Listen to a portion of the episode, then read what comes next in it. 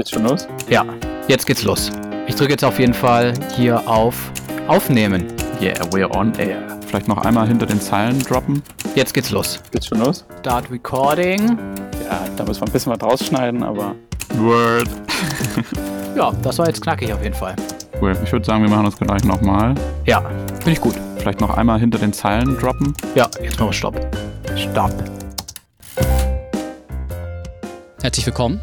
Wir sprechen ja heute über die schwierigen äh, Einstiegshürden in den Journalismus, aber auch es geht so um schwierige Arbeitsbedingungen äh, in der Branche. Und wir werden so aus unseren Erfahrungswerten, die wir ja als äh, Podcast hinter den Zeilen Buongiorno jetzt auch in den letzten Jahren mittlerweile schon so gesammelt haben, werden wir daraus schöpfen. Aber wir haben auch vorher so unsere Community auch so gefragt, ähm, was denen so auf den Nägel brennt. Das werden wir euch auch so ein bisschen erzählen. Das soll jetzt kein Frontalunterricht hier werden. Also wir wollen wirklich idealerweise eine Diskussion mit euch auch führen. Wir werden so im Gespräch so die Punkte versuchen so ein bisschen zu erarbeiten und uns so die Hauptproblemfelder so erklären, aber dann auch jedes Mal bei jedem Punkt euch dann mit einbeziehen. Also nicht wir erzählen irgendwie erstmal 40 Minuten was und dann könnt ihr zwei Fragen stellen, sondern wir wollen euch wirklich äh, aktiv dazu auffordern, zwischendurch äh, teilzunehmen. Genau, und dann ähm, würden wir uns erstmal kurz vorstellen, wer wir überhaupt sind. Mein Name ist Olivia. Man erkennt mich hier auf dem Bild, weil ich genauso aussehe, wie ich hier sitze.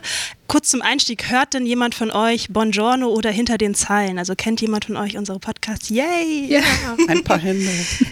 Für diejenigen, äh, die, uns, die uns nicht kennen, also mein Name ist Olivia, ich bin die, der Host, die Hostin äh, von äh, Buongiorno. Der Buongiorno Podcast widmet sich der Zukunft des Journalismus, also der Frage, ja, wie soll sich unsere Branche zukünftig gestalten? Wie soll das Ganze aussehen? Das können solche Themen sein wie KI, das kann aber auch sowas sein wie, warum ist Diversität beispielsweise wichtig? Äh, was müssen wir handwerklich als JournalistInnen zukünftig beherrschen? Diesen Podcast gibt es schon eine ganze Weile. Ursprünglich hieß der mal und täglich grüßt und hat sich nur unterschiedlichen Biografien und unterschiedlichen Einstiegen in den Journalismus gewidmet und jetzt hat er sich sozusagen weiterentwickelt und äh, stellt sich eben dieser großen Frage, ja, wie sieht die Zukunft des Journalismus aus? Und das ist ein Interview-Podcast. Ich habe viele Gespräche geführt, so wie ihr bei Hinter den Zeilen ja auch. Und ich übergebe mal das Wort an euch beide. Genau, wir sind äh, Niklas Münch also nicht ich, äh, das ist Niklas Münch und äh, ich bin Tobias Hauster von äh, Hinter den Zeilen, genau, und Buongiorno und Hinter den Zeilen Podcast kooperieren beide mit dem Medium Magazin. Ich glaube, wir kommen später nochmal kurz so, warum sitzen wir überhaupt hier und haben noch so eine Gründungsidee. Genau, aber ja, zu uns, wir sind äh, ähnlich wie Buongiorno ein Podcast, der sich eben dem Journalismus aus Nachwuchssicht äh, widmet und wir schauen da so ein bisschen drauf, was läuft unserer Meinung da falsch und äh, was müsste, was könnte da besser laufen und versuchen da immer so ein bisschen Erfahrungen weiterzugeben, auch Tipps. Genau, und das machen wir jetzt seit äh, fast drei Jahren, ne? Mhm. mhm. Genau. Der Schmerz hat nicht nachgelassen seitdem. nee, es gibt Bedarf, immer noch. Und deswegen, es gibt ja auch so ein paar äh, Vorträge und Diskussionen dieses Jahr hier, die so in die gleiche Kerbe schlagen. Und das ist auch, finde ich, gut und wichtig. Und wir merken auch immer wieder, man muss, es reicht nicht einmal irgendwie darüber zu sprechen, man muss immer wieder darüber sprechen. Und deswegen sitzen wir jetzt auch hier. Nach einem Spot geht's weiter. Leute, ihr wisst, wir sind große Fans davon, die Medienbranche nicht nur zu kritisieren, sondern selbst zu gestalten. Also die Dinge selbst in die Hand zu nehmen. Wenn ihr auch so denkt, dann ist das Media Innovation Traineeship des Media Lab Ansbach genau das Richtige für euch. Das ist ein sechsmonatiges Programm, in dem ihr zur Innovationsexpertin im Bereich Medien und digitalem Journalismus ausgebildet werdet. Und es läuft so ab. Während der Ausbildung arbeitet ihr die meiste Zeit an einem konkreten Projekt von einem Medienpartner des Media Lab Ansbach in Bayern mit.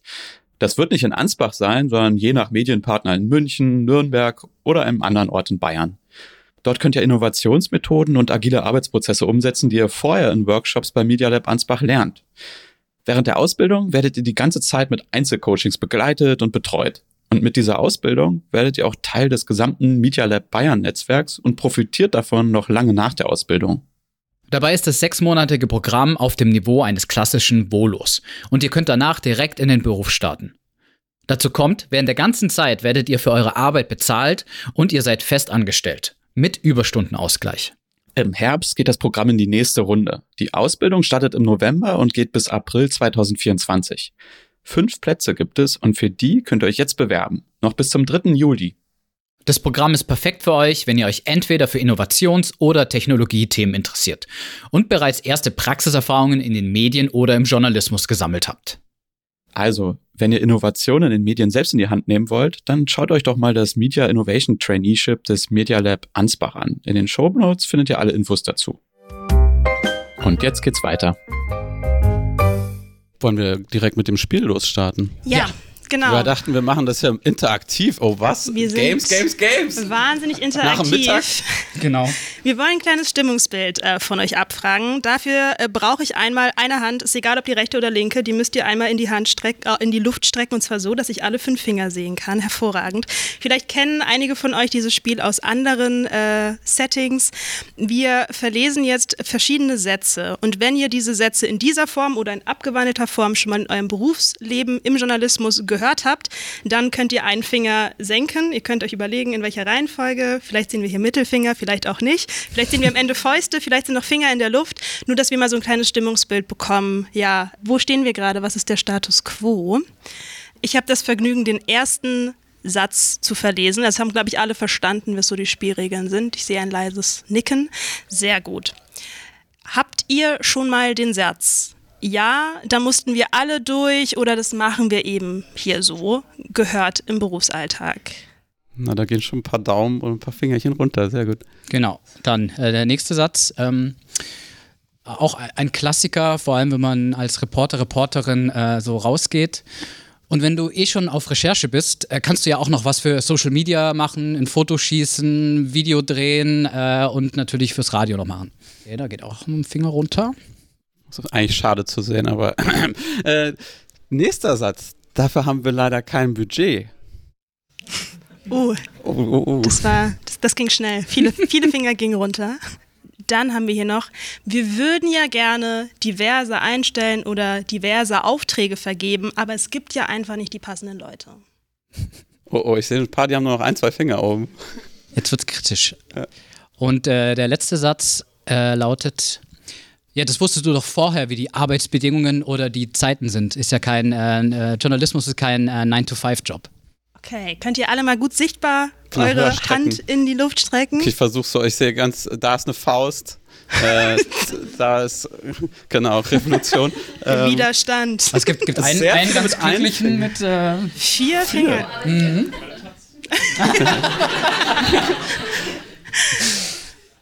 Okay, ich sehe insgesamt recht wenige Finger, die übrig Ja, geblieben sind sind. viel, die meisten haben nur noch so ein oder zwei Finger oben. Genau. Ja, ihr könnt euch auch gerne Okay. selber einmal umgucken, wenn ihr so sehen wollt, was die KollegInnen hier im Raum so anzeigen.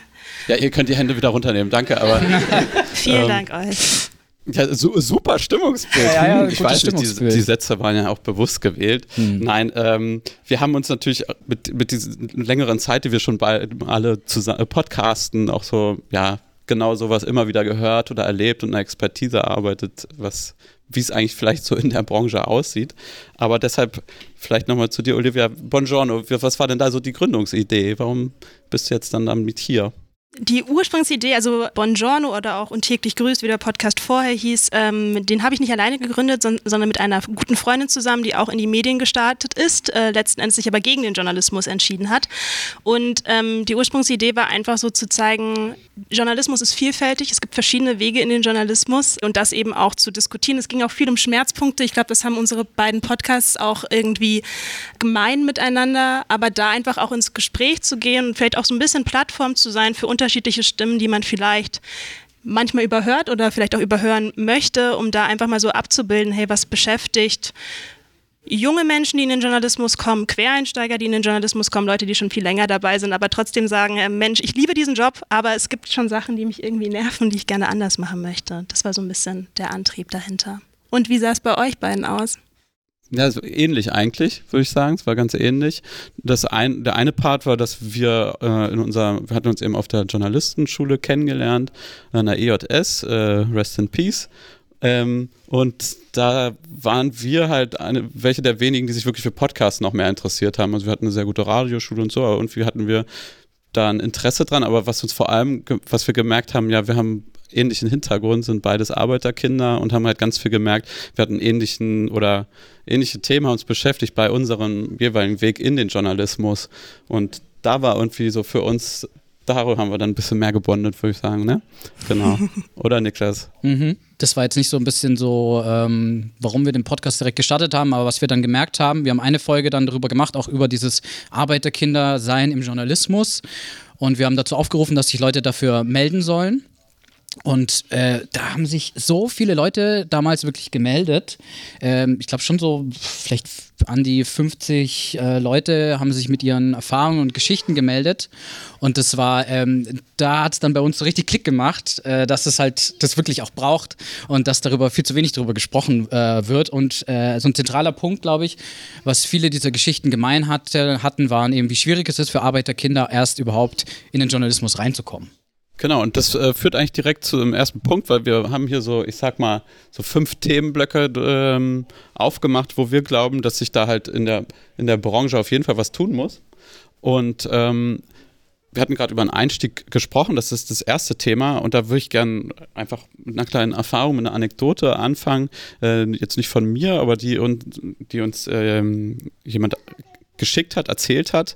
Und zwar ähm, heißt der junge Journalist Alex und der hat davon erzählt, wie das für ihn wirklich so ein ganz langes Hadern überhaupt mit diesem Berufswunsch war. Also da war diese Idee, aber der ist ganz, ganz lange davon abgewichen, hat er erzählt, weil er kam eben aus einer Familie in Hartz-IV-Bezug und da war ganz klar von Anfang an, er hatte, er hat die Schnauze voll von Geldnöten. Der hatte keinen Bock, da sorry, aber auf die Sorge habe ich jetzt einfach keine Lust mehr. Also, das ist ja auch, das ist ja, ist ja auch klar. Und dazu kam dann natürlich, dass, dass der andere Part seine Familie in dem Sinne jetzt auch nicht bestärkt hat drin, ja, Journalist, super Idee, mach das doch. Weil da auch die Fantasie fehlte so ein bisschen, ja, wie kann man, was machst du da eigentlich jetzt? Also, wie verdienst du jetzt da Geld? Kannst du damit Geld verdienen? Und äh, dann auch klar war, Praktika, ich, ich, ich bin es fast leid, immer darüber zu reden, das ist auch so ein Lieblingsthema, unbezahlte Praktika. Er hat halt ganz klar gesagt, also er musste sich ganz genau auswählen, wo mache ich überhaupt ein Praktikum, nicht nur, wo möchte ich eins machen, sondern wo kann ich eins mir leisten, um das trotzdem sozusagen zu schaffen. Und soweit ich weiß, ist er noch weiter im Journalismus, aber ich fand diese, das so, ja, so wichtig und so berührend, das, das auch so zu hören, was eben Einstiegshürden sind und äh, sein kann. Und ich glaube, das Wichtige, wie gesagt, unbezahlte Praktika hatte ich schon angesprochen, aber das geht ja eben vorher los. Es fängt ja nicht mit dem ersten Praktikum an oder mit dem Studium, da kommen wir gleich noch zu, sondern ähm, oft schon bei der Schule oder im Elternhaus, sogar Kita. Deshalb wollte ich von dir, Niklas, wissen, hattest du eigentlich auch so einen Moment, wo du halt gemerkt hast, so, okay, Journalismus, das ist, der Weg ist wirklich eigentlich nicht so vorgezeichnet gewesen für mich und jetzt nicht, also wirklich vorm Studium, vorm ersten Praktikum. Also für mich war das irgendwie, irgendwie ein interessantes Berufsbild, was, äh, was mich schon interessiert hat und irgendwie cool fand. Aber ich glaube, für mich war ein bisschen das Problem, ich konnte mir das als Beruf nie vorstellen, weil natürlich, wenn du irgendwie aus, einer, äh, aus einem Haushalt und auch aus einer Gegend kommst, wo alle Arbeiter, Arbeiterinnen sind und es da einfach keine erwachsene Bezugsperson gibt, die irgendwie diesen Job überhaupt macht und dass das überhaupt irgendwie ein möglicher als Berufsperspektive überhaupt irgendwie im Raum steht, dann, dann kannst du dir das auch überhaupt gar nicht denken. Und bei mir war das dann wirklich ewig so, dass ich mir das überhaupt nicht vorstellen konnte. Vor allem, wenn man das dann auch toll findet, irgendwie dann auch anfängt, irgendwie Zeitungen zu lesen und das so voll begeistert ist, was so die, die, die Journalisten, Journalistinnen da so machen, dann war das ja auch immer so, man konnte sich gar nicht vorstellen, dass man das auch selber machen kann, weil es war dann, es war so voll erhöht, so, oh, die waren so tolle Sachen, das könnte ich irgendwie nie machen. Und man weiß ja auch gar nicht, wie das dann gemacht wird oder wie dann überhaupt die Arbeitsbedingungen sind, dass es auch einfach ein Job ist oder so. Und deswegen war das äh, extrem lange überhaupt nicht greifbarer Beruf.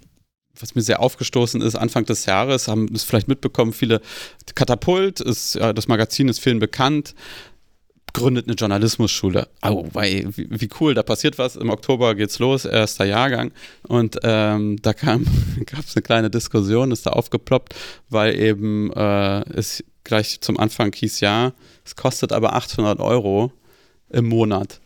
Und die Idee ist, äh, bei der Journalismusschule das sind, glaube ich, auch 16 Leute ne, oder 15, 16 Leute, möglichst ähm, viele mit Stipendien auszustatten oder das darüber, von wegen, ja, 800 Euro, aber aber das hat mich so, so ein bisschen fassungslos gemacht, weil klar, eine Ausbildung kostet Geld und die muss finanziert werden, aber äh, das so, Jana, dann, du, wie, dann musst du das halt selber auch bezahlen. 800 Euro im Monat, hallo? Äh, so viel habe ich lange noch nicht mal BAföG bekommen.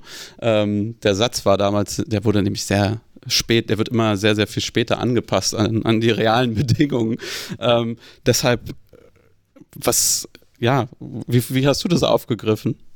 Ich habe die Geschichte auch verfolgt. Ähm, ich glaube, dass Journalist Schulen generell etwas kosten, ist ja lange schon so. Ich glaube, bei Katapult hat man es einfach nicht so erwartet, einfach wie das Medium selber ausgerichtet ist und einfach auch wie das Ganze so angepriesen wurde. Ich weiß nicht, wer von euch das überhaupt mitbekommen hat.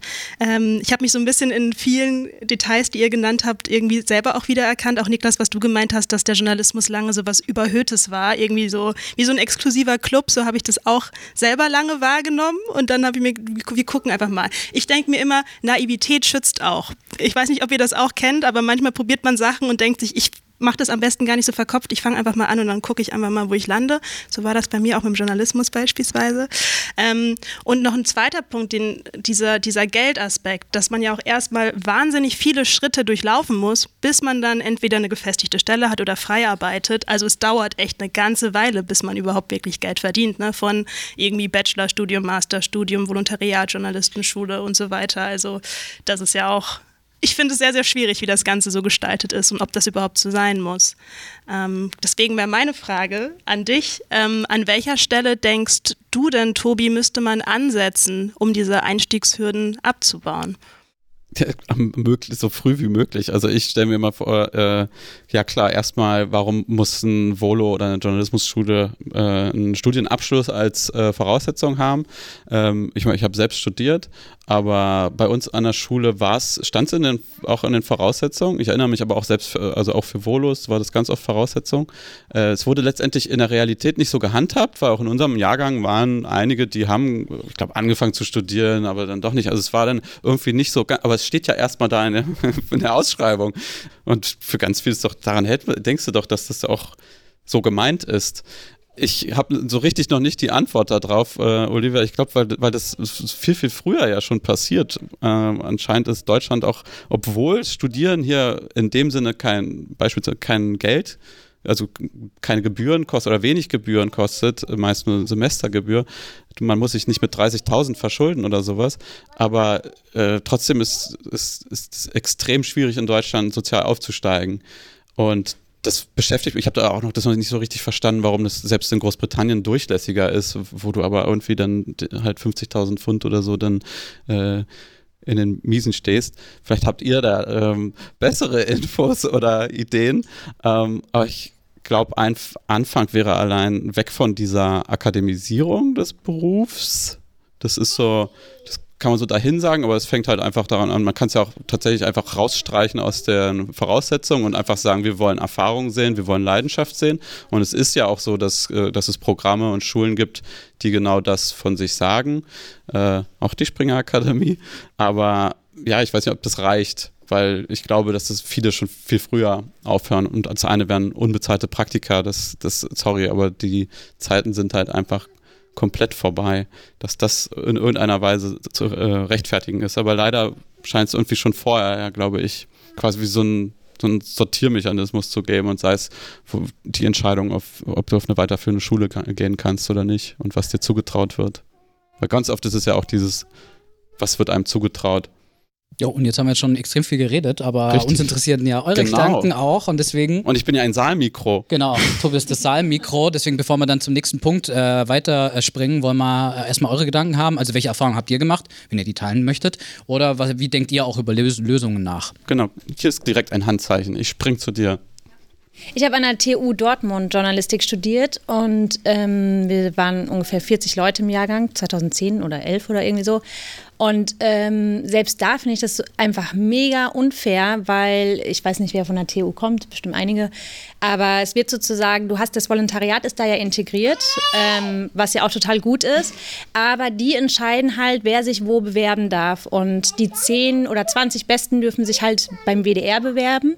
Zu den Besten. Das heißt dann aber, wer halt die meisten Praktika, wer die meiste freie Mitarbeit hat, ähm, Und ich bin jetzt zum Beispiel auch ein Arbeiterkind und musste mich halt komplett selbst finanzieren. Und es war klar, dass man sich über freie Mitarbeit bei der Lokalzeitung ähm, oder über Praktika nicht finanzieren kann. Und ähm, ich hatte dann auch mich bei mal um ein Praktikum ähm, bemüht und so und die waren so total stolz, dass sie 400 Euro zahlen. Und dann habe ich irgendwie so vorsichtig angefragt, ah ja, könnte ich dann freitags frei haben, um in meiner Kneipe weiterzuarbeiten? Und die waren so total empört, dass ich diese Idee hatte, wo kommen wir denn da hin? Und dann habe ich auch geschrieben, naja, ich weiß ja nicht, wie viel Miete Sie in Köln zahlen, aber von 400 Euro also ich weiß gar nicht, welche Vorstellungen die da haben. Und das hat mich bei der TU Dortmund echt äh, und irgendwann kann man da vielleicht auch mal ein Stück drüber machen, aber es hat mich einfach so aufgeregt, dass das auf der einen Seite sollen JournalistInnen so kreative ähm, Leute sein, die nachfragen und so.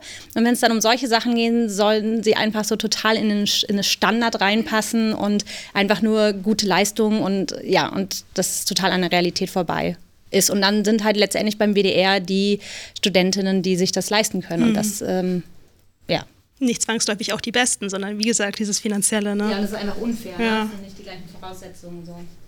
Ja, das ist interessant. Also ich wusste das von der TU Dortmund zum Beispiel gar nicht. Also vielen Dank, dass du uns da so ein bisschen die Innenschau mal gezeigt hast. Ich weiß nicht, ob sich seitdem irgendwas verändert hat. Das wäre schön. Wir hatten hier drüben gleich noch eine ja. Meldung. Äh, ich bin Merle, ich habe beim NDR hier volontiert und da ist tatsächlich nicht die Voraussetzung, dass man studiert hat, aber ich beobachte das als sehr, sehr langsame Entwicklung. Also wir hatten eine Person im Jahrgang, die nicht studiert hat. Und ich weiß gar nicht, ob danach noch andere äh, gekommen sind, aber es ist immer noch, ich habe das so ein bisschen wiedererkannt bei dir, es ist halt irgendwie noch von anderen Faktoren abhängig. Also theoretisch ist man eingeladen und es wird sich auch ganz doll gefreut, wenn irgendwie ja so spannende Leute kommen, die irgendwie äh, so einen YouTube-Kanal nach dem Abi gemacht haben, keine Ahnung. Aber in der Realität ist es dann doch so, dass die Leute so die klassischen, die die klassischen Wege gegangen sind, bis zum Master vielleicht, tausende freie Mitarbeiten, genau das, was du beschreibst, die bekommen natürlich das Volo. Und dann sind da so zwei, drei Leute dabei, die vielleicht ein bisschen bunteren Lebenslauf haben. Ich habe das Gefühl, das ändert sich gerade so ein bisschen, aber ganz, ganz langsam.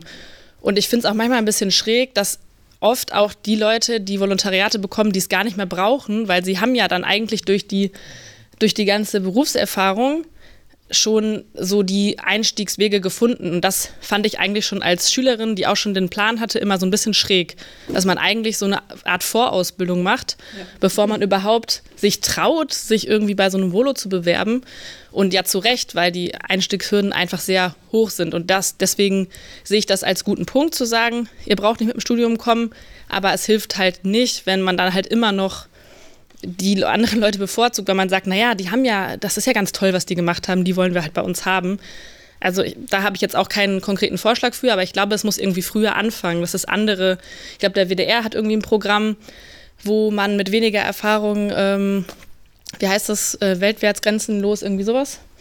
Ähm, wo man mit weniger Erfahrung kommen kann. Ähm, das ist auch ein, irgendwie äh, ein Diversitätsprogramm. Und ich glaube, so, sowas muss es mehr geben, dass es ganz konkrete Leute anspricht. Zum Beispiel beim NDR gibt es jetzt Regionalvolontariate. Und ich finde, sowas macht total Sinn. Das ist jetzt vielleicht nicht ähm, in dieser Richtung divers, Richtung Arbeiterfamilie oder der Diversität, aber es geht Richtung diese regionale Spezialisierung, die beim NDR halt eben total dringend gebraucht wird. Und ich finde, sowas ist eine gute Idee dass man einfach sagt, wir brauchen das und benennt es ein bisschen klarer, dann kann man sich halt klarer bewerben. Und ähm, genau, es braucht einfach verschiedene Programme für verschiedene Menschen. Vielen Dank, Merle. Ja, vielleicht noch ein, äh, ein Hinweis. Äh, ich bin nämlich neulich über diese Zahl gestolpert, dass nur 20 Prozent der Deutschen überhaupt einen Studienabschluss haben. Und das, das, dass man sich das vielleicht mal ab und zu bewusst macht, zu welcher Gruppe man vielleicht selber gehört, wenn man studiert hat. Und andersrum, dass da, dass man eben nicht nur für die mit dem Studium berichtet. Da sind noch 80 Prozent. Und das im Journalismus, glaube ich. Über, über 75 Prozent ja, haben Abschluss. Genau. Wow, da sind so viele Meldungen und wir haben nur eine Stunde Zeit. Ich will euch alle rannehmen. Was mache ich? Ähm, um vielleicht diesen Punkt ein bisschen abzuschließen, bin voll dankbar für, für euren Input, weil ich würde auch nochmal so als kleine Lösung irgendwie vielleicht sagen, dass es auch, ich auch würde äh, sagen würde, dass es viel früher anfangen muss, die Leute abzuholen, eben, weil die Leute, die sich dann irgendwie zum Beispiel beim Volo irgendwie dann oder so, so bewerben, die sind ja schon längst total im Game, sage ich mal. Und man muss ja wirklich die Leute eigentlich schon, wenn sie irgendwie in, in der Schule noch sind oder aus der Schule rauskommen, direkt eben auch von anderen Gruppen und Milieus, eben äh, aus Arbeitermilieus etc., da schon irgendwie sensibilisieren, das ist ein Beruf, den man machen kann auch. Und so geht das auch. Und dass die auch eine reelle Chance haben. Und das ist auch ein bisschen der Punkt unseres Vortrags, man muss das jetzt auch oder wir müssen das auch in Zukunft machen die Branche muss das machen, weil äh, das Interesse am Journalismus nimmt ja als, als Beruf nimmt ja äh, ab, wenn man sich anguckt äh, an Bewerbungen für Volus und Journalismusschulen. Ich, ich, wir haben, hast du noch, noch, noch vier genauso große Punkte? Nein. Äh, nicht, nicht fast. äh, fast. Äh, ihr habt noch Möglichkeiten, äh, euch auch nochmal zu melden. Ich würde fast sagen, wir machen direkt weiter, oder? Weil das dein Thema dein kleiner greift da direkt genau, mit rein. Weil wir kommen jetzt auch direkt zum nächsten Thema, was sich da auch gar nicht äh, trennen lässt von dem ganzen Thema Geld.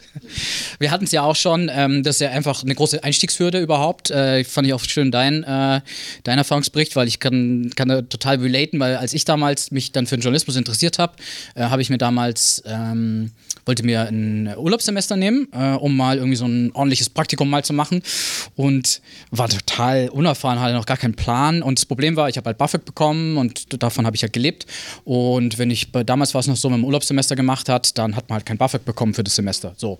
Und für mich hat es halt geheißen, okay, ich muss mich irgendwie komplett jetzt in diesem halben Jahr irgendwie selber finanzieren, weil ich habe keine Rücklagen und nichts. Und dann äh, habe ich mich für diese äh, Praktika beworben und dann halt gecheckt, ah, Moment mal, ähm, man verdient da ja irgendwie gar nichts. und das Höchste, was man irgendwie kriegt, sind 400 Euro irgendwie bei der SZ. Aber bei der SZ komme ich wahrscheinlich eh nicht rein, weil das ist irgendwie mein erstes journalistisches Praktikum überhaupt. Und dann war ich dann voll so, hä, aber wie, wie machen das denn andere Leute? Weil irgendwie, ich muss auch irgendwie Geld verdienen noch. Also es hat komplett, äh, ich hab, war da wirklich komplett verwirrt, einfach nur, weil ich halt irgendwie auch niemand so wirklich kannte, der das auch schon gemacht hat und so. Und genau, dann war es dann irgendwie so, dass ich irgendwie bei einem ähm, Bürgerradio gelandet bin. Die haben zwar auch nichts bezahlt, aber die waren halt relativ gechillt, was so Zeiten anging, weil dann konnte ich dann halt, musste ich nicht permanent da sein, war kein 40, äh, 40 äh, Stunden Job und dann habe ich äh, irgendwie morgens bei H&M gearbeitet, dann bin ich in der Redaktion und abends habe ich irgendwie Bier verkauft bei Konzerten. Und so hat es dann geklappt, aber... Und da hat sich keiner echauffiert, warum du jetzt... Äh, ja, genau, da hat sich äh, immerhin, niemand immerhin. echauffiert. Ich weiß gar nicht, ob ich das auch dann so viel erzählt habe, weil das natürlich dann mal nach einer anderen Ebene äh, redet man dann darüber.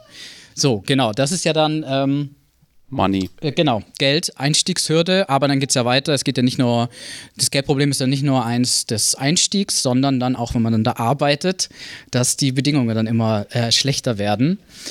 Und ich möchte jetzt auch gar keine Anekdote erzählen, weil ihr auch so viel zu erzählen habt und ähm, würde, glaube erstmal an eine Frage an euch wenden. Und zwar ist es ein bisschen spezifisch, aber vielleicht habt ihr eine Antwort. Wann war es das letzte Mal, dass ihr irgendwie eine Recherche oder einen Auftrag übernommen habt, wo dann aber irgendwie die Bezahlung leider echt so mäßig war und ihr dann irgendwie äh, das halt nur so halbgar vielleicht auch machen konntet oder das dann auch wirklich ihr vor dem Dilemma wart. Irgendwie, ich habe irgendwie voll Bock auf das Thema und das ist wichtig, aber ich kann es jetzt eigentlich gar nicht so richtig machen, weil die Bezahlung irgendwie. Hattet ihr sowas das letzte Mal? ich arbeite freiberuflich. Ich weiß nicht, wer hier im Raum auch als Freie arbeitet. Nicken, einige nicken. Genau. Deswegen, dass diese Frage stellt man sich, glaube ich, als freischaffende Person immer bei jedem Auftrag. Äh, ich arbeite jetzt seit fast zwei Jahren als Freie und das allererste, was ich gemacht habe, und das ist wirklich einfach nur durch Zuschauen, wie andere KollegInnen mit dem Thema umgegangen sind. Nur mhm. dadurch habe ich das gelernt, dass ich mhm. mir von Anfang an wirklich so eine Schmerzgrenze gesetzt habe, wo ich auch gesagt habe, so ich kann unter diesem Honorar nicht arbeiten, weil sonst kann ich davon nicht leben. Mhm. Und dadurch, klar, sind mir irgendwie manche Recherchen auch so durch die Finger geglitten, aber das ist der Tod, den ich bereit bin zu sterben, muss ich mhm. ehrlich sagen. Also es, das tut irgendwie weh. Man macht ja Journalismus auch oft aus so einem Idealismus oder man hat auch bestimmte Herzensthemen. Aber das ist, es ist halt leider irgendwie die traurige und bittere Realität, dass es dann eben oft am Geld irgendwie ähm, mhm, mhm, ja, daran scheitert. Deswegen, ich kann es nicht konkret benennen, das ist so ein bisschen, ich versuche das präventiv von mir mhm. wegzuhalten. Das ist gesund. ja, manchmal klappt es, äh, meistens klappt es tatsächlich, aber auch nicht immer. Wie ist es bei dir? Äh, ähnlich. Ich glaube, ich, ich erinnere mich gerade, dass ich die letzten Male einfach, ich habe jetzt sehr oft Nein gesagt, weil ich gemerkt habe, also, nee, aber ich mache halt der, das andere ist, dann mache ich heute, ich mache gerade viel Dienste, einfach Redakteur, Reporterdienste, die sind auch oft äh, stressig, aber da weiß ich, ich kriege am Ende des Tages habe ich dieses Geld damit kann ich mir erstmal einen Puffer aufbauen und dann kann ich auch mal wieder drei, vier Tage mich einer Recherche zuwenden, wo ich gar nicht weiß, was, also wie viel kommt da am Ende rum, wie viel Zeit brauche ich wirklich, ich weiß es immer mehr, als, als ich mir schön rechne oder denke. Und ähm, kann ich jetzt wieder auch mal einen Text schreiben, was ich eigentlich sehr schade finde. Ich komme eigentlich sehr vom Schreiben und mache es immer weniger, weil es einfach nicht, nicht so drin ist. Ich glaube, das Ich letzte habe Mal seit war. einem halben Jahr nichts mehr geschrieben, Tobi. Hm, ja. Ja, also, ja, okay. ja, ja, das, ähm, genau. Also, das letzte Mal, dass ich das gemacht habe, war letztes Jahr im September. Habe ich einen Text geschrieben, den habe ich trotzdem auch veröffentlicht, aber eigentlich für ein Honorar, was es gar nicht ging. Ähm, aber es, der Text war mir dann wichtig. Hm. Ja. Ja, jetzt äh, Frage ans Publikum. Also, wie geht ihr damit um? Oder allgemein die Geldfrage, jetzt vor allem bei Ihren Arbeitsbedingungen, was, wo hakt's da? Aber wir sind, können jetzt auch schon über Lösungen sprechen. Also entweder komplett Nein sagen, aber da ist dann auch wieder die Frage, kann man sich das leisten? Ja, total. Ich komme mal rum. Oder. Nö, das, das kriegen wir schon alles hin. Ich bin, das Wand, ich bin ein Saalmikro. Und Stell mich hier einfach darauf. so entspannt in die Ecke. Hi, ich bin Marius. Ähm, ich arbeite auch frei und äh, das jetzt auch schon einige Jahre. Und ich habe damals, als ich 2017 meinen ersten großen Text angeboten habe, nämlich der Zeit, ähm, die Erfahrung gemacht, dass ich da ziemlich gut reinkam, weil die auch echt Interesse hatten. Also ich habe mitgenommen, dass man irgendwie am Anfang viel Mut haben sollte, aber das dann auch klappt. Aber das war, eine Lang äh, das war ein Langzeitprojekt. Ich mache eigentlich nur Langzeitprojekte. Das mit dem Geld war mir da halt überhaupt nicht klar, ne? weil du arbeitest ein Jahr an einem Text und am Ende kriegst du zweieinhalbtausend Euro. So, das, äh, da fällt man irgendwie dann doch sehr hart und das hat bei mir dazu geführt, dass ich im Grunde jetzt auch gar nicht mehr schreibe, sondern nur noch Radio mache. Ähm, und da die Erfahrung gemacht habe, dass äh, wenn man sagt, wie lange solche Projekte dauern ähm, und da auch den Mut aufbringt, über Zahlen wirklich zu reden und zu sagen, es muss so viel sein, dass man häufiger gute Erfahrungen macht, als man das zunächst annimmt tatsächlich. Das ist doch schön zu hören. Ja, ich glaube, die Redaktionen müssen auch einfach langsam merken, Te Texte kosten. Ihr wollt gut geschriebene Texte, dann ja, dann müsst ihr auch so zahlen. War da noch eine Meldung? Ich habe das so schnell nicht gesehen. Das war die erste. Hier vorne. Ja, Ähm, also ich finde das auch total schwierig und ich habe jetzt auch zum ersten Mal wieder einen ähm, Auftrag für Print angenommen, äh, weil ich mache sonst auch nur Radio und auch habe viele Schichten und so gemacht. Und mein Problem ist so ein bisschen, dass ich finde, mit diesen Schichten oder nur mit Radio bekommt man vielleicht nicht irgendwie so eine Aufmerksamkeit, wenn man mal vielleicht irgendwann ein Sachbuch schreiben möchte oder so. Da habe ich schon das Gefühl, dass es über Print schon noch eine andere ähm, Aufmerksamkeit gibt. Beim Radio ist das oft so, ja. Und habe dann jetzt auch dem Freitag was angeboten und ich wusste ja, dass der Freitag, ne, also es sind halt irgendwie coole Sachen, aber dann zahlen die irgendwie so 300 Euro für 9000 Zeichen. Ich mache das jetzt auch mal so, das ist so eine Mischkalkulation, dass ich dann denke, okay, ich verdiene mein Geld beim WDR und dann einmal im Monat vielleicht noch irgendwie sowas. Ähm, aber halt, das sind dann auch eher so strategische ähm, Vorgehensweisen. Also würde mich auch voll mal interessieren, wie das andere ähm, machen.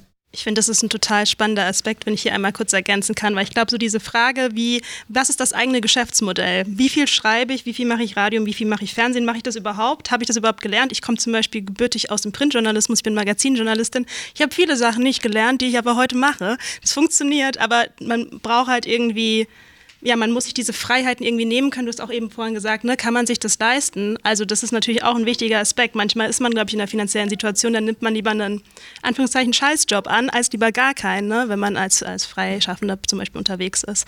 Deswegen, ich finde das auch einen sehr, sehr spannenden Aspekt, über den ich mich zum Beispiel auch viel austausche. Das ist eh immer so ein bisschen mein Appell, vernetzt euch. Fragt andere Leute, was ist dein Geschäftsmodell? Wie bastelst du dir das zusammen? Wie sorgst du auch dafür, dass du irgendwie das Geld reinbekommst, was du brauchst, aber auch, dass du nicht ausbrennst, weil du irgendwie weißt, ich muss jetzt in einer Woche irgendwie vier Texte abliefern, hab da Deadlines und ich pack das irgendwie eigentlich gar nicht, weil der Tag hat nur 24 Stunden und Journalismus ist auch ein sehr anspruchsvolles Feld, in dem wir da arbeiten. Wenn wir jetzt auch über Lösungen sprechen, wenn wir auch über Lösungen für die Branche sprechen, also wenn man es sich leisten kann, dann ist auf jeden Fall sinnvoll, Nein zu sagen, weil die Hoffnung besteht, wenn oft genug Nein gesagt wird, dass dann verstanden wird, ah, okay, bevor wir jetzt irgendwie gar keine Texte mehr irgendwie haben, weil alle Nein sagen, müssen wir dann doch nochmal über die Honorare nachdenken. Das ist eine naive Hoffnung, es tut mir leid. Ich glaube, weiß nicht, ob die so naiv ist, weil ich auch schon mal das Feedback bekommen habe, hatte ich einen Text und dann war, war der Redakteur total glücklich, dass da sozusagen so wenig Arbeit dran war. Der musste nichts groß redigieren und war so, oh schön. Und ich hatte auch noch Bilder mitgedacht, also oder Vorschlag hier und dann war so, das ist ja auch weniger Arbeit in der Redaktion. Also eigentlich ist es ja auch eine, eine Fehlkalkulation zu glauben, naja, das, dann kommt halt ein, weiß ich nicht, dann wenn, wenn du es halt schaffst, das Honorar noch weiter zu drücken von der Seite und dann wird aber auch nur das abgeliefert, was in so einer kurzen Zeit irgendwie macht, ja, den Rest drücken wir in der Redaktion zusammen. Nee, das so einfach ist es nicht. Also das ist ja auch mehr Arbeit. Ähm, aber ich glaube, dass das, ja, es braucht vielleicht noch ein bisschen. Okay, sollen wir zum nächsten Themenkomplex springen? Das, das, fließt ja eher alles ineinander. Ja, genau, das ist alles Total. miteinander verbunden. Wir versuchen hier trotzdem Strategie, äh, ein bisschen das Ganze aufzudröseln, weil wir haben ja so eine tolle PowerPoint-Präsentation. Der nächste äh, Punkt, da dreht es sich um Vielfalt oder Diversität. Ein viel besprochenes Thema des, der letzten Jahre. Ich habe das Gefühl, wenn wir über Diversität sprechen, dann denken wir immer erstmal an Personal. Das ist natürlich ein wichtiger Aspekt, aber ich glaube, bei Diversität im Journalismus geht es auch ganz viel um Inhalte. Ähm, ich möchte da gerne über beide Blöcke einmal sprechen. Äh, ich versuche es so ein bisschen ich habe selber zu dem Thema auch schon äh, Sachen publiziert. Äh, das ist ein Thema, das beschäftigt mich natürlich auch selbst. Ich bin ja eine, eine afrodeutsche Journalistin, eine afrodeutsche Journalistin. Das beschäftigt mich natürlich aus privater Sicht, auch aus beruflicher Sicht, aber man bekommt auch ganz viel mit. Und wenn wir über Diversität sprechen, dann sprechen wir nicht irgendwie über kulturelle Hintergründe, über Ethnizität und so weiter und so fort. Wir sprechen auch über sozioökonomische Hintergründe. Ist jemand zum Beispiel aus einer Arbeiterinnenfamilie? Was für ein kulturelles Kapital hatte die Person, als sie aufgewachsen ist? Gab es Bücher zu Hause? Hause oder nicht. Solche Dinge zählen natürlich auch unter den Diversitätsbegriff, also mal ganz grundsätzlich. Ähm, genau, also ich habe gemerkt, so ähm, bei Buongiorno und auch bei und täglich grüßt haben wir und habe ich immer sehr bewusst darauf auch geachtet, zu schauen, hey, was für einen Hintergrund, was für einen Erfahrungsschatz bringt die Person mit, mit der ich ein Interview führe. Das ist nichts, was ich im Podcast explizit ausflagge. Da steht jetzt nicht irgendwie, Person XY ist irgendwie queer, Person XY hat irgendeine Form von Behinderung, die vielleicht nicht sichtbar ist. Aber das ist natürlich was, was auch da reinspielt in das, in die Arbeit von so einer Person. Und wenn wir jetzt so darüber sprechen, über äh, Redaktion, ich hab, wir hatten ja vorhin auch so diesen Bullshit-Satz, Bullshit äh, wir finden die Leute nicht, die gibt es ja irgendwie nicht, die melden sich nicht bei uns. Ähm, dazu gibt es auch ganz viel Forschung, die beispielsweise zeigt, na klar, also ich meine, wenn ich nicht das Umfeld schaffe in einer Redaktion, in, äh, in der Diversität und Vielfalt gern gesehen ist, in der Personen sich auch, auch ausdrücken können, wer hat dann Bock da zu arbeiten? Wer will sich da bewerben? Das ist natürlich so ein bisschen die Frage so, hm, okay, man guckt sich sich immer an, wer sitzt da in der Redaktion, kann ich mich mit so einer Person identifizieren. Ich habe da, hab da eigentlich ein tolles Buch mitgebracht. Ich möchte es einmal ganz kurz hochhalten, weil das ist das Buch, das mir meine Mama damals gekauft hat, als ich in den Journalismus wollte. Ich weiß nicht, ob ihr das kennt. Ähm, ich kann es auch mal durch die Reihen geben. Es heißt Wege in den Traumberuf Journalismus. Da sind dann irgendwie so Leute drauf, wie zum Beispiel Kai Diekmann von der Bild, äh, Tom Buro, aber auch Anne Will. Und da steht dann irgendwie drin, wer irgendwie einen 1-Schnitt hatte, wer alles studiert hat und pipapo. Und dann kriegt man mal so ein, irgendwie so einen Eindruck als junger Mensch, der den Journalismus möchte. Was sind das so für Leute? Die sind sich alle bis, bisschen ähnlich, sagen wir mal so. ähm, auf Ein jeden zeithistorisches Dokument. Ja, ja, ja schön. Ne? Also könnt ihr euch später gerne mal angucken. Also das ist diese eine Aspekt. Und auch wenn ich mit anderen Journalistinnen gesprochen habe, dann ist natürlich dieses Ding, bin ich jetzt Token in einer Redaktion? Bin ich der Quoten XY? Bin ich jetzt zum Beispiel die Person mit einem russischen Background und muss die ganze Zeit die Russland-Themen bedienen? Bin ich was auch immer und bin dann plötzlich Experte per meiner Existenz für ein Thema, für das ich aber vielleicht eigentlich gar nicht stehen möchte, weil ich bin eigentlich Sportredakteur. Das ist so mein Herzensthema. Äh, ich glaube, das ist so ein bisschen die personelle ähm, also wenn es irgendwie darum geht, so wie ist das Ganze im Team geregelt und diese andere, die inhaltliche, der inhaltliche Aspekt ist natürlich, erreicht die Formate, die wir haben, die Formate, die wir konzipieren, erreichten die überhaupt die Vielfalt unserer Gesellschaft? Bildet das das Ganze ab, wie wir hier als Menschen äh, in Deutschland äh, zusammensitzen. Und ich glaube, da arbeitet der Journalismus immer noch viel zu oft irgendwie an einem möglichen Zielpublikum auch vorbei. Äh, ja, da wäre jetzt, jetzt habe ich ganz, ganz viel geredet natürlich, aber mich würde auch voll interessieren, was eure Meinung dazu ist, jetzt entweder zu dem Thema, ja, äh, wie sind wir so personell aufgestellt oder zu diesem inhaltlichen Aspekt. Mm, was mich, glaube bei der ganzen Diskussion äh, noch ein bisschen stört in der Branche, dann geben sich viele dann damit zufrieden. Dann werden Hosts von Shows zum Beispiel dann divers besetzt und das sind dann die Gesichter natürlich und damit gibt man sich dann so ein bisschen zufrieden, so ja, wir machen ja hier und so. Und dann ist es dann irgendwie ein ganz großes Anliegen, wenn solche neue Shows konzipiert werden, damit ja, divers besetzt wird, aber halt die Redaktion dahinter und vor allem auch irgendwie sowas wie Führungskräfte oder Strukturen, da ändert sich halt überhaupt nichts. Und das ist so, äh, ich glaube, das und dar darauf ruht man sich dann auch ein bisschen aus, dass man halt irgendwie andere Gesichter aufgestellt hat, aber dahinter ist irgendwie alles immer noch gleich. Und das, äh, wo ich halt einfach noch merke, dass überhaupt nicht verstanden wird, wie tiefgreifend auch diese Veränderungen irgendwie passieren müssen. Ja, ich äh, gehen da ganz viel durch den Kopf. Ich habe einerseits das Gefühl, dass sich da schon ein bisschen was tut. Ich meine wir sind jetzt bei Netzwerkrecherche und dann stehen auch die neuen deutschen MedienmacherInnen, also mit dem Stand. Also ich habe das Gefühl, da, da passiert schon einiges. Andererseits erlebe ich dann auch, das ist ein trauriges Thema. Nein, Andererseits erlebe ich das dann auch in meinem ersten Job. Ähm, da wird nach außen im Bewerbungsgespräch kommuniziert, ja, wir können nicht viel zahlen, dafür in etwa allen gleich. Und ich dachte so, kenne ich ja von der Taz, okay, kann ich, kann ich mit leben. Kann ich gut mitleben eigentlich, aber dann erfahre ich in diesem Job, dass das gar nicht so ist. Und ich war festangestellt, Teilzeitstelle, aber äh, genau. Und dann fragt mich eine Kollegin, die da vorher freigearbeitet hat und dann äh, eine Vollzeitstelle angeboten wurde. Du, was kriegst du hier eigentlich? Und ich so, ja, 1,3 brutto äh, für 20 Stunden. Ne? Ähm, und sie, ja, interessant. Mir wurde für die Vollzeitstelle, also 40 Stunden, 400 Euro weniger geboten. Puh. Ja, das kommt noch dazu, ne? Aber ich fand's, also was da habe ich dann gar nicht drüber ge gerechnet, was der Mindestlohn gerade ist, aber das war einfach so, wie bitte? Wie kann man denn einerseits sowas kommunizieren und dann auch so sehr nett und cool und äh, Obstschale ähm, im Büro sein, aber andererseits, also nicht nur ein Hungerlohn, aber dann auch noch das, also nicht zu diesem Wort stehen und dann einer Frau 400 Euro weniger bieten. Das fand ich sehr unangenehm. Deshalb, ich und das hat, gehört ja genau dazu. Also das, und das ist bei einem Unternehmen, was sich eigentlich so als jung und cool zeigt. Ja. Da würde mich äh, natürlich auch die Publikumsmeinung interessieren. Entweder was habt ihr für Erfahrungen mit dem Thema selbst gemacht oder was habt ihr vielleicht auch von KollegInnen mitbekommen? Vielleicht habt ihr auch Best Practices. Ich fände es voll schön, mal irgendwie Best Practices zu hören. Ich sehe eine Hand. Wahrscheinlich ist es kein Best Practice. Ist es doch eins? Okay, cool. Schauen wir mal.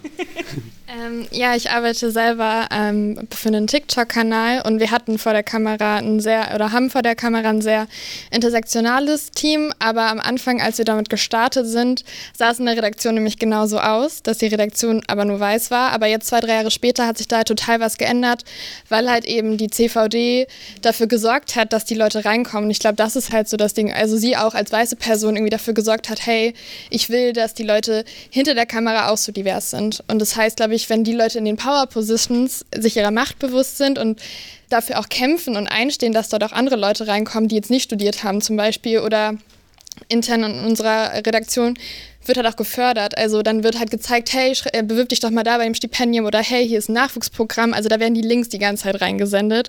Und man hat das Gefühl, es ist nicht so ein Ellenbogending, sondern man hat Lust, auch die Leute halt zu fördern. Und so sind wir jetzt halt nach so zwei, zweieinhalb, drei Jahren einfach auch hinter der Kamera ein sehr intersektionales Team. Cool. Ganz kurz vielleicht äh, auch noch äh, eigene Erfahrung, weil das da auch so ein bisschen in die Richtung geht. Das ist, geht ja in so Richtung Türöffner sein selber und da auch, äh, vielleicht kommt ihr, wir alle auch mal in so Positionen, wo man dann sowas eben auch beeinflussen kann. Und bei dem gleichen Unternehmen, bei dem ich nicht mehr arbeite, äh, wo das äh, eben war, da haben wir es zumindest auch geschafft. Da waren Praktika lange unbezahlt und wir haben es aber geschafft, als Festangestellte, als Freie und Praktikant, als Praktis zusammen das zu ändern, also dafür einzustehen, zu sagen, nee, ähm, das waren dann zwar, weiß ich, ich weiß nicht, wie viel dann wirklich gezahlt wird, aber es wurde beendet. Es wurden dann Praktika immerhin, ich, vergütet kann man kaum sagen, aber aufwandsentschädigt. Genau, das fiel mir dazu noch ein. Ja, gab es hier noch eine Meldung? Ich weiß es gerade gar nicht so genau. Ich glaube nicht. Aber der Aspekt, den du gerade genannt hast und auch von dir, ne, dass man auch selber irgendwie, wenn man zum Beispiel intern irgendwo sitzt, und in einer Power-Position ist. Das ist natürlich top, wenn man selber CVD ist oder Chefredakteurin beispielsweise. Und das zeigt auch eben die Forschung, dass das eben einfach so ein Top-Down-Phänomen ist. Das muss halt von oben ausgehen. Aber es ist auch voll schön zu hören, dass auch wenn irgendwie ihr intern, äh, auch als Nicht-ChefredakteurInnen, so einen Druck aufbauen können, dass sich zumindest ja auch da was äh, verändert. Also finde ich auch immer schön, ein paar positive Entwicklungen zu hören. Das so zu kleinen Lösungsansätzen. Also ich glaube, die große Lösung kann, kann man eh nicht präsentieren. Ja. Ähm, wir können zum nächsten Punkt übergehen. Ja, gerne. Ich habe es ja schon fast so anklingen lassen mit der, mit der Solidarität. Genau. Und zwar, wir haben das genannt Generationenkonflikt, weil ich glaube, was ganz oft äh, okay, ähm, schon so das Gefühl ist, ich habe schon verschiedene Häuser gesehen von innen. Äh, aber manchmal hat man so Kolleginnen und Kollegen, die so ein bisschen so nach mir die Sinnflut, ähm, die sagen sie, also es wird ja auch überall, hier wird gespart, da wird, aber so ala, naja, ich, ich muss ja nur noch bis zur Rente, ihr müsst da dann halt länger mitleben, aber halt auch ja, haben gute Altverträge, da guckt man ein bisschen neidisch vielleicht drauf. Andererseits wird dann einem auch sowas gesagt, ja, wir müssen auch durch, warum soll das jetzt für euch besser und entspannter werden? Wo ich meine, was ist das für ein Menschenbild? Anderen, ihr müsst auch leiden, ich habe gelitten, du auch. Ähm, äh, ich hoffe, dass ich nicht so werde. Äh, aber eine kleine positive Anekdote, die ich gerne teilen wollte, das war jetzt, äh, ich habe es nicht selber erlebt, aber ich hatte mit ähm, Klaus Schrage mal gesprochen, den muss man nicht unbedingt kennen, aber er ist nicht ganz unwichtig. Der arbeitet oder engagiert sich beim, bei der Deutschen Journalistenunion, ähm, also Journalistengewerkschaft, und da ist nämlich dort der Vorsitzende der Tarifkommission. Das heißt, dieser Mann verhandelt für uns eigentlich mit, zumindest was so ne, mit den Verlagen und so weiter angeht angeht.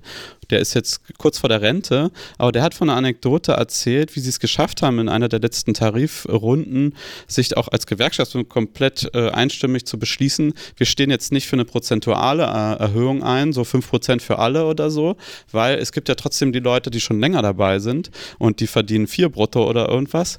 Und dann macht 5% äh, deutlich mehr aus, als wenn du Anfänger äh, oder Anfängerin bist und da mit 2 oder sowas 2000 äh, Euro äh, stehst. Und deshalb haben die gesagt, nee, 200 Euro plus für alle erstmal. Und das ist natürlich anteilig für die, die wenig, weniger haben, deutlich mehr. Und ähm, das, auch wenn das nur eine kleine Sache ist, er hat auch betont, ja, das Wichtige ist eben solidarisch zu sein. Und ich finde, das, das muss eben über die Generation hinweg passieren. Und man muss vielleicht auch ich versuche selber jetzt nicht so, äh, weiß nicht, älteren Kollegen so, ja, naja, der kann ja eh nur eine Sache oder sowas oder, oder auch neidisch sein auf deren Vertrag, das bringt ja auch nichts, sondern schafft es nur zusammen. Und jetzt habe ich da nur eine Frage äh, an euch, ob ihr auch schon mal sowas erlebt habt. Also dieses, ähm, so ein, vielleicht in eurem Redaktionsberufsalltag so eine kleine Art von, ich nenne es mal, generationenübergreifender Solidarität. Ich wünschte, du hättest die Frage andersrum gestellt. Ja, du kannst auch andersrum beantworten. Das ist ja, das ist ja dann, nein, habe ich nicht, aber. Ähm, lass mich mal kurz drauf nachdenken, äh, äh wenn du schon was hast. Ich, ich, ich, hab, ich will nur was sagen, weil gerade eben um 12 Uhr war ja das, äh, auch die Diskussion SOS, wie können wir zermürbende Strukturen im Journalismus überwinden. Vielleicht war da auch jemand schon. Und ähm, da fand ich da die äh, Kolleginnen, die ähm, so eine wissenschaftliche Erhebung über den Journalismus gemacht haben, wie gerade so der Stand ist, die haben halt äh, verschiedene Sachen abgefragt und eine Zahl fand ich immer am interessantesten, die jetzt vor allem beim Generationenkonflikt irgendwie am, am, am, am prägnantesten für mich ist. Da haben sie gefragt, inwiefern die Festangestellten ähm, befristete oder unbefristete Verträge haben und da kam dann raus, ich glaube, die über 50-Jährigen hatten irgendwie fast alle unbefristet und die unter 30-Jährigen irgendwie 40 Prozent dann befristet oder so. Also äh, ich fand das dann irgendwie total krass, also dass es wirklich so krasse Unterschiede gibt, dass dann einfach am bestimmten Alter, äh, Generation wurde irgendwie so ein Cut gemacht, so okay, ab jetzt gibt es keine unbefristeten Verträge mehr. Also so hat sich das fast gelesen. Also das wollte ich nochmal einschmeißen, ein, ein, ähm, weil das schon, finde ich, dramatisch wirklich. Hm, das ist ein super spannender äh, Aspekt, also dass da irgendwie den jüngeren Kollegen auch diese Sicherheit irgendwie abgesprochen wird, die mhm. die Älteren eben noch genau. genießen konnten. Mir ist immer noch kein Positivbeispiel leider eingefallen. Ich, du kannst ja auch gerne ähm, das Gegenteil, also vielleicht hast du ja auch. Äh, ich habe äh, eine Beobachtung und ich glaube, die hat auch viel mit Generationenkonflikt zu tun, die geht ein bisschen in eine andere Richtung. Und zwar erlebe ich das ganz oft, gerade auch bei jungen KollegInnen, die müssen nicht jünger sein als ich, die können auch ein bisschen älter sein als ich, aber ich bezeichne alle einfach mal als jung. Oder sagen wir frisch im Journalismus, die irgendwie wahnsinnig tolle Ideen haben, damit aber bei großen etablierten Medien und dementsprechend auch großen etablierten JournalistInnen und StrippenzieherInnen mit diesen Ideen nicht landen können und dann zum Beispiel selber kleine ja, ein Online-Magazin beispielsweise gründen, was dann aber vielleicht auch relativ schnell wieder eingedampft wird, weil halt die Reichweite nicht da ist, weil eben das finanzie der finanzielle Rückhalt fehlt. Und ich finde es voll schade. Also ich finde erstmal Medien-Startups super cool, also Leute, die äh, sich da diesen Schritt wagen, finde ich sehr, sehr gut. Aber ich finde es sehr, sehr schade, dass gute Ideen von Menschen, die noch relativ frisch im Journalismus sind, einfach oft in etablierten Redaktionen nicht so angenommen werden. Es kommt voll auf das Redaktionshaus, glaube ich, nochmal an. Ich glaube, da gibt es schon unterschiedliche Kulturen, aber das ist trotzdem was, was ich so, wenn ich es jetzt mal pauschalisierend betrachten würde, oder generell betrachten würde, was noch zu oft passiert, dass da einfach junge Ideen nicht gefördert werden, weil man sich denkt, Mensch, der Person fehlt irgendwie die Erfahrung, die muss sich erstmal etablieren, so wie wir das gemacht haben, und dann können wir mal über Ideen sprechen. Was ich eben auch als Generationskonflikt sehe. Äh, ich gucke hier mal so ein bisschen panisch auf die Uhr. Mhm, deswegen direkt Frage ans Publikum erstmal, oder? Weil da wird mich schon stark die Meinung von euch interessieren, wie, ob ihr diesen Generationenkonflikt als Konflikt wahrnehmt oder was da eure Erfahrungen sind. Gerne auch von den älteren Kollegen und Kolleginnen. Äh, ja, sorry, ich bin jetzt nicht so alt, aber ich sage vielleicht trotzdem was. Auch bezogen auf diesen Generationenkonflikt, aber auch generell, weil wir jetzt über Solidarität geredet hatten. Ich habe das Gefühl, dass gerade für Leute, die starten in den Journalismus, äh, es geht ja auch super viel um Information und Kontakte. Es geht darum, wer, also es geht darum, die richtige E-Mail-Adresse zu haben. Es geht darum, zur richtigen Zeit am richtigen Ort zu sein. Es geht darum, Stipendien zu kennen. Also das finde ich manchmal so krass. Es gibt Stipendien, es gibt super coole Stipendien, aber meistens kennt man die nicht mal. Und dann hört man irgendwie vier Jahre später davon und denkt sich so, oh, sowas hätte ich mal mit 20 machen können, aber man wusste es nicht. Und ich finde es da super, super wichtig, dass gerade wir jungen JournalistInnen da einfach solidarisch sind miteinander und irgendwie nicht so ellenbogenmäßig. Ich glaube, das machen auch super viele, aber ich persönlich ähm, profitiere mega von anderen JournalistInnen, FreundInnen, die ich habe, die mir einfach schreiben und sagen, ey, da habe ich an dich gedacht oder da habe ich an dich gedacht. Und das ist natürlich auch was, was über Generationen super schön ist, wenn halt ältere, erfahrene Re Re ReporterInnen einem schreiben und sagen, ey, ich habe da an dich gedacht, geh, da doch, geh du doch mal hin, weil das nichts mehr für uns ist. Und ja, da wollte ich nur noch mal sagen, dass wir alle solidarisch zueinander sein sollten. Cool, danke dir. Ja, äh, ganz kleiner Hinweis. Das versuchen wir auch manchmal mit so Folgen. Ne? Wir haben zum Beispiel auch äh, eine ganze Folge nur über Recherchestipendien gemacht und wie man da rankommt. Das ist voll gut. Habt ihr was in die Shownotes reingepackt? Auch das. Hervorragend. Schaut euch die Shownotes an von hinter den Zeilen. Ich kann auch einmal kurz Bongiorno-Werbung machen, weil die letzte Folge ging auch um das Thema Geld Genau. und lange Recherchen finanzieren. Also gerade wenn ihr irgendwie auch teamübergreifend so Cross-Border oder Investigativrecherchen machen möchtet, hört euch die Folge an und in Und den Shownotes auch auch, nochmal. ne? Genau, Genau. ja. Ja. Hey, voll gut. Vereint euch, ihr Podcasts. Okay, dann kommen wir noch so zum äh, letzten Aspekt. Ähm, und zwar wollen wir darüber, über die Arbeitsbelastung sprechen. Das ist eigentlich auch ein Riesenpunkt. Und jetzt waren wir eigentlich schon so positiv. Jetzt müssen wir nochmal richtig negativ, jetzt müssen wir nochmal runtergehen, glaube ich. Nein, weil wir haben, eine, äh, als wir in Vorbereitung des äh, Vortrags haben wir nach äh, Erfahrungen aus der Community gefragt und äh, da haben wir vor allem eine E-Mail, ähm, das fand ich, äh, hat mich dann schon eine krasse E-Mail bekommen. So, die Person wollte anonym bleiben, aber ähm, deswegen habe ich es anonymisiert. Aber ich wollte jetzt doch ein bisschen was draus vorlesen, weil es, ähm, ja, die Person sich auch die Zeit genommen hat, äh, sehr lange zu schreiben. Und da geht es nämlich auch um Druck im Journalismus, in der Arbeitsbedingungen. Und sie schreibt, ich wollte gern in einem großen Verlagshaus arbeiten, aber ich lernte ohne Journalistenschule sehr schwer. Also bewarb ich, also bewarb ich mich an der Journalismusschule und es klappte. Die wurde anonymisiert, ja, an der Journalismusschule. Noch bevor es losging, wurde uns eingebläut, dass wir Ausbildungszeit über kaum Privatleben hätten. Abende, Sonn- und Feiertage gehören der Schule. Damals, damals war das für mich okay. Ich war so dankbar, dort zu sein, dass wir rund um die Uhr arbeiteten. Uns wurde gesagt, wir müssten noch härter arbeiten. Gäste erzählten von den goldenen Zeiten von Whisky in Konferenzen und Yachten. Dieses Bild, Wer hat da, wer hat da Springer ich sag, gesagt? ich sag, ich sag nichts dazu, äh, welche Journalismusschule gemeint ist. Dieses Bild, du musst nur hart genug arbeiten, wurde aufrecht gehalten, obwohl es längst nicht mehr passte. Wer kann wirklich vom Schreiben reich werden? Gegen Ende der Schulzeit hatten die meisten von uns Angst um ihre Beziehungen. Freunde und Freundinnen hatte man ewig nicht gesehen, die Partnerschaften litten, litten unter dem permanenten Druck und der konsequent hohen Leistungsbereitschaft ohne Pausen. Während der Schulzeit starb meine Oma, eine meiner wichtigsten Bezugspersonen. Ich war nur einen Tag krank, dann musste es weitergehen mit einem großen Text. Zeit für private Gefühle blieben selten. Es gab immer viel Arbeit und immer Zeitdruck. Manchmal weinte ich aus der Ohnmacht heraus, nicht alles perfekt zur Deadline schaffen zu können. Ist hart, aber nach dem Lesen dieser Zeilen, ich, hat's, ich fand's hart, aber das Problem ist, wir machen mit diesen Podcast seit drei Jahren und ich habe leider voll oft sowas oder sowas ähnliches zugeschickt bekommen. Und äh, deswegen Oder erzählt bekommen. oder erzählt bekommen. Es, man, mittlerweile bin ich schon so verdorben, dass ich das gar nicht mehr so, dass es mich gar nicht mehr so hart trifft, wie es mich eigentlich treffen sollte. Also mich ist trotzdem getroffen. Ja, mich hat es jetzt beim Lesen getroffen, muss ich sagen, beim Vorlesen. Ja. Ja. Total. Ich erinnere mich gerade an, ein, äh, an das Gespräch, als wir uns vorbereitet haben. Da hatte ich ja äh, einen Satz zitiert, der über der Tür einer Journalistenschule ja. hängt. Ich weiß nicht, ob da jemand von euch an der Henry-Nannen-Schule zufällig war. Ähm, ich habe mein Volontariat woanders gemacht, aber habe den Kompaktkurs an der Henry-Nannen-Schule gemacht und über der Tür steht, Qualität kommt von Qual. Und das war dieser Satz, den ich gelesen habe, mir so dachte, boah, das ist eine der renommiertesten Journalistenschulen hier in Deutschland. Was zur Hölle? also, ähm, wieso hast du dich nicht willkommen geheißen? Das setzt den Ton.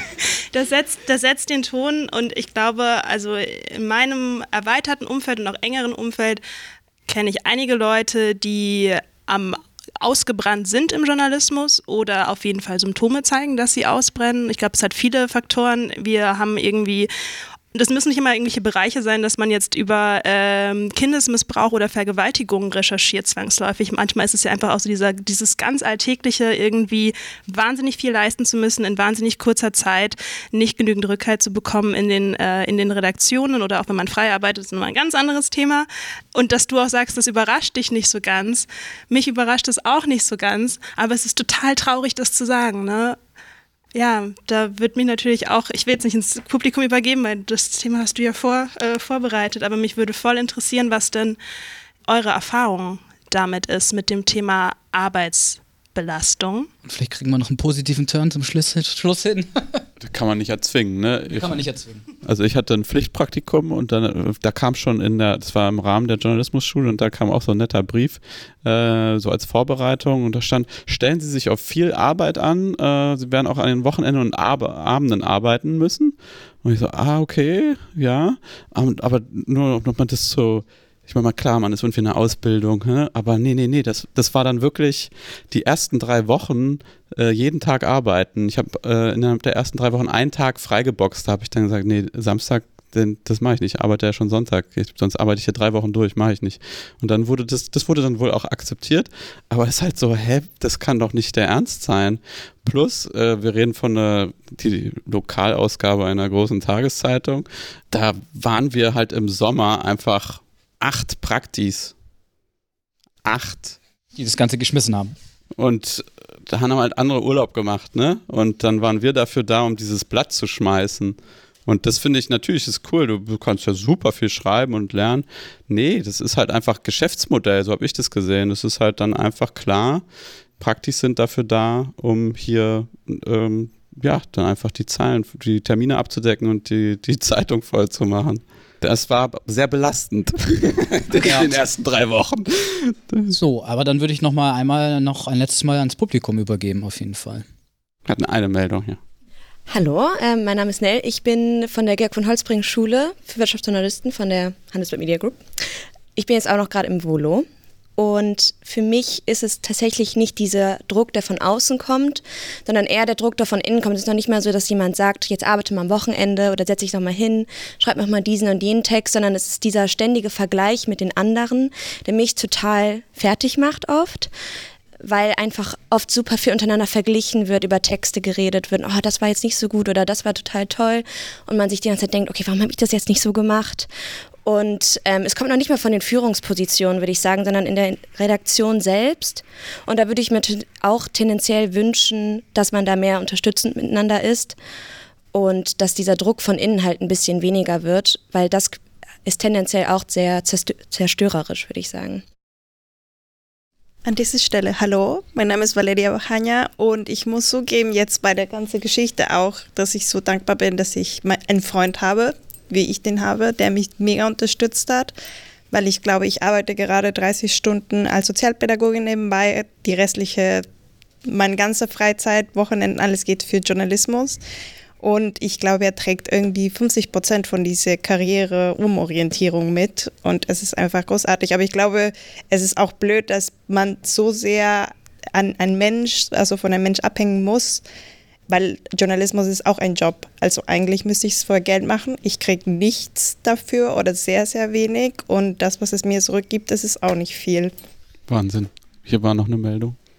Hi, ich bin Leon und ich habe das Glück, jetzt mal mit einem Positivbeispiel kommen zu können.